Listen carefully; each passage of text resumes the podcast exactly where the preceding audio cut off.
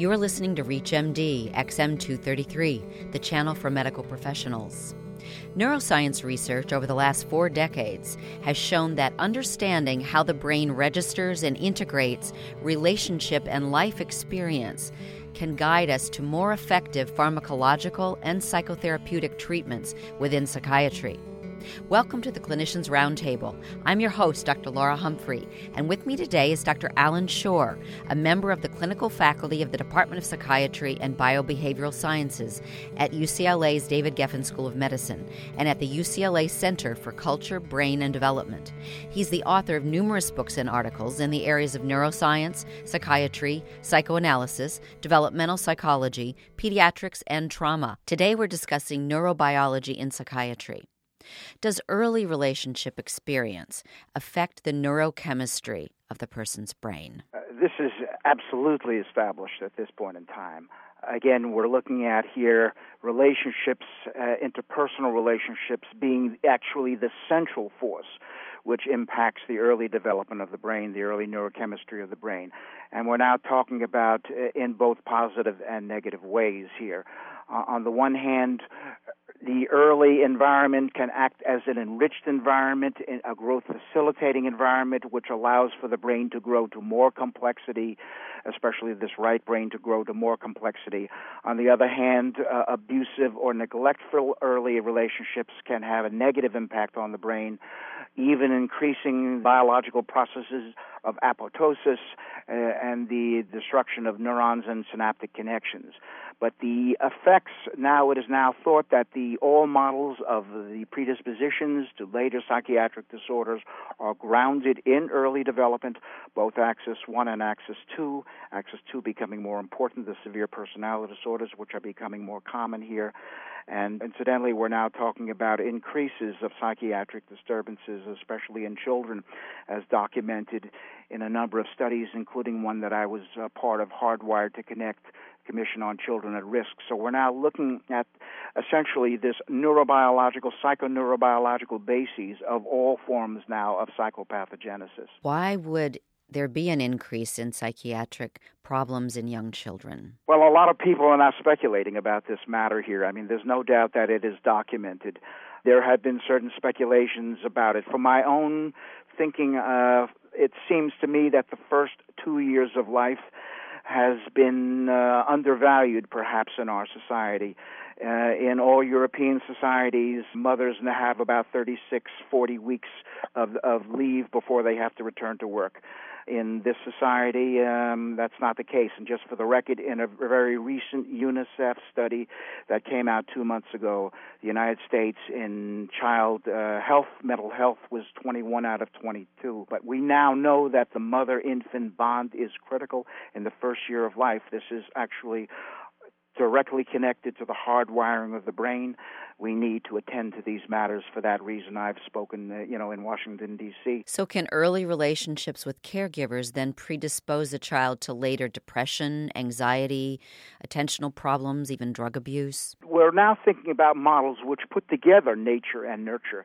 So it's now thought that the outcome, the attachment outcome, which is a key because we know that secure attachments are a marker for resilience and insecures are one for high risk situations.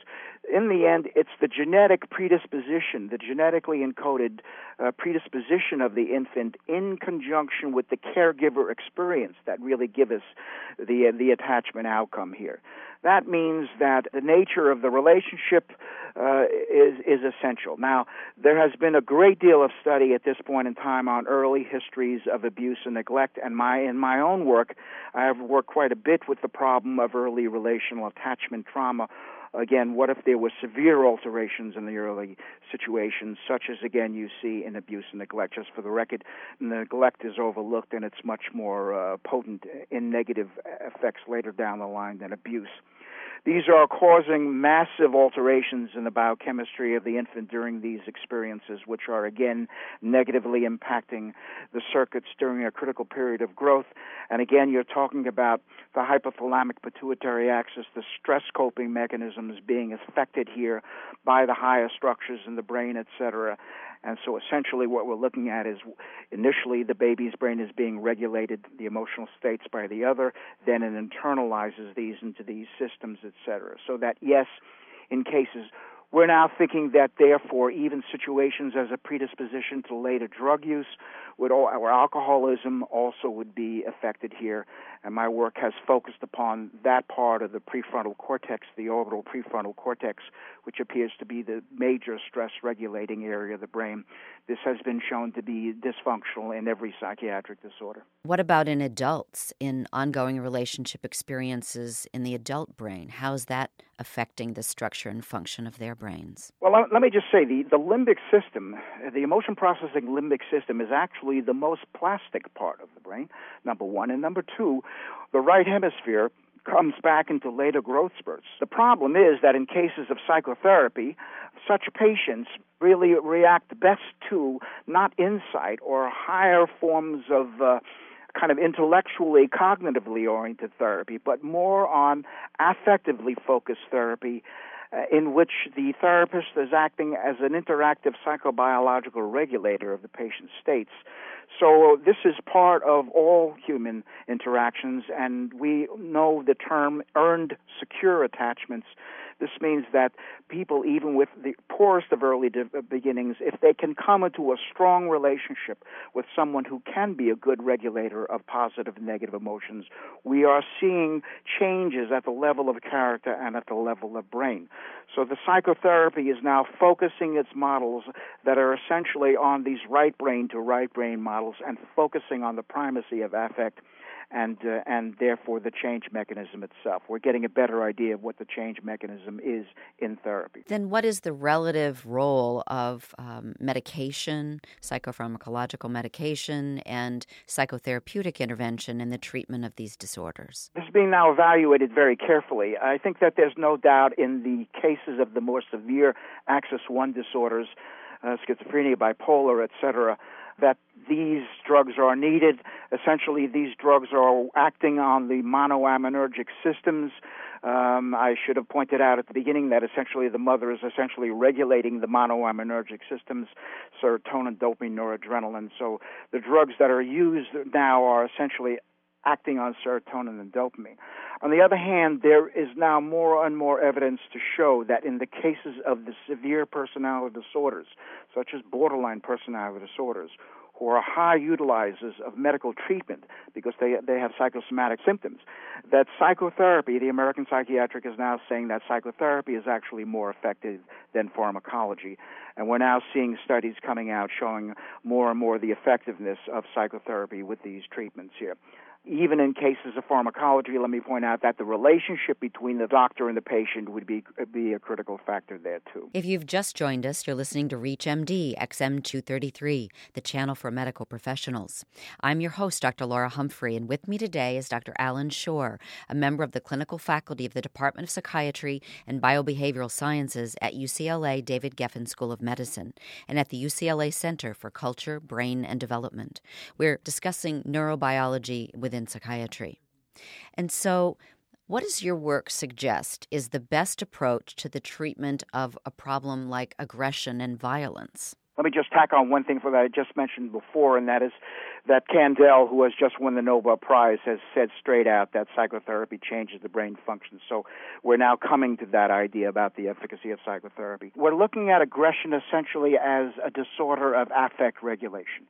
In this case, if terror is dysregulated in PTSD, for example, and if depression is dysregulated in, in the more dysphoric and depressive disorders, in aggression dysregulation, we're looking at rage states, hypothalamic rage states, being unable to be regulated by the higher centers. There is now strong evidence to show that the right hemisphere regulates these these states at an unconscious level, and especially the high right frontal system, the orbital frontal system, the attachment system regulates these rage states. We're also understanding that there are two different types of rage a predatory attack rage, more of a less a cold blooded rage, and then a hot blooded rage, which has fear underneath it. These models are giving us a better idea about how to deal with aggression in the therapeutic alliance how uh, it can be um, communicated, how it can be understood, and how it can be regulated. On the broader front, we're now looking at in the more severe cases that we have to now move in er, into early uh, prevention. In all cases whereby you have a dysregulation of uh, severe dysregulation and violence, you're always seeing early histories of abuse and neglect.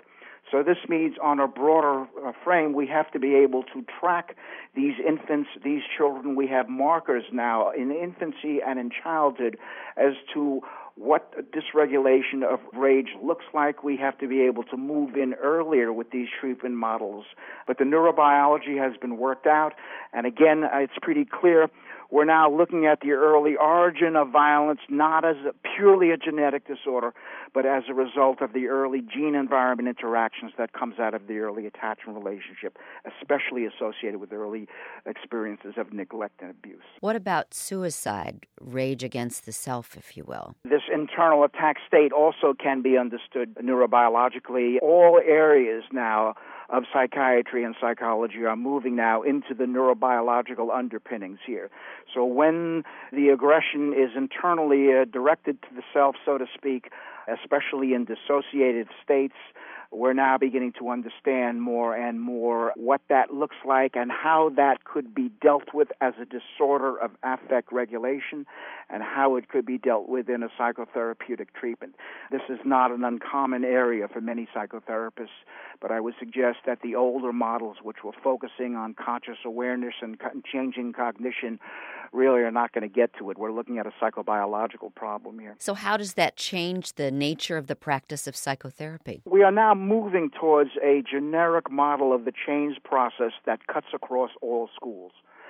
And therefore, it's bringing us into those variables that all different schools of psychotherapy through the research have been shown to be important ones.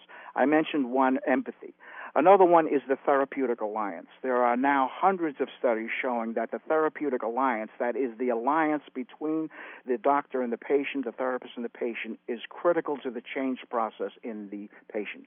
We're now understanding that essentially the key to the therapeutic alliance is more so than the co- verbal conscious cognitions, it's the emotional communications that are a key to that and they are a key to the relational, the subjective connections between the therapist and the patient, not only in terms of body, excuse me, of cognitions, but also of minds. I want to thank Dr. Allan Schore, who's been our guest, and we've been discussing neurobiology within psychiatry.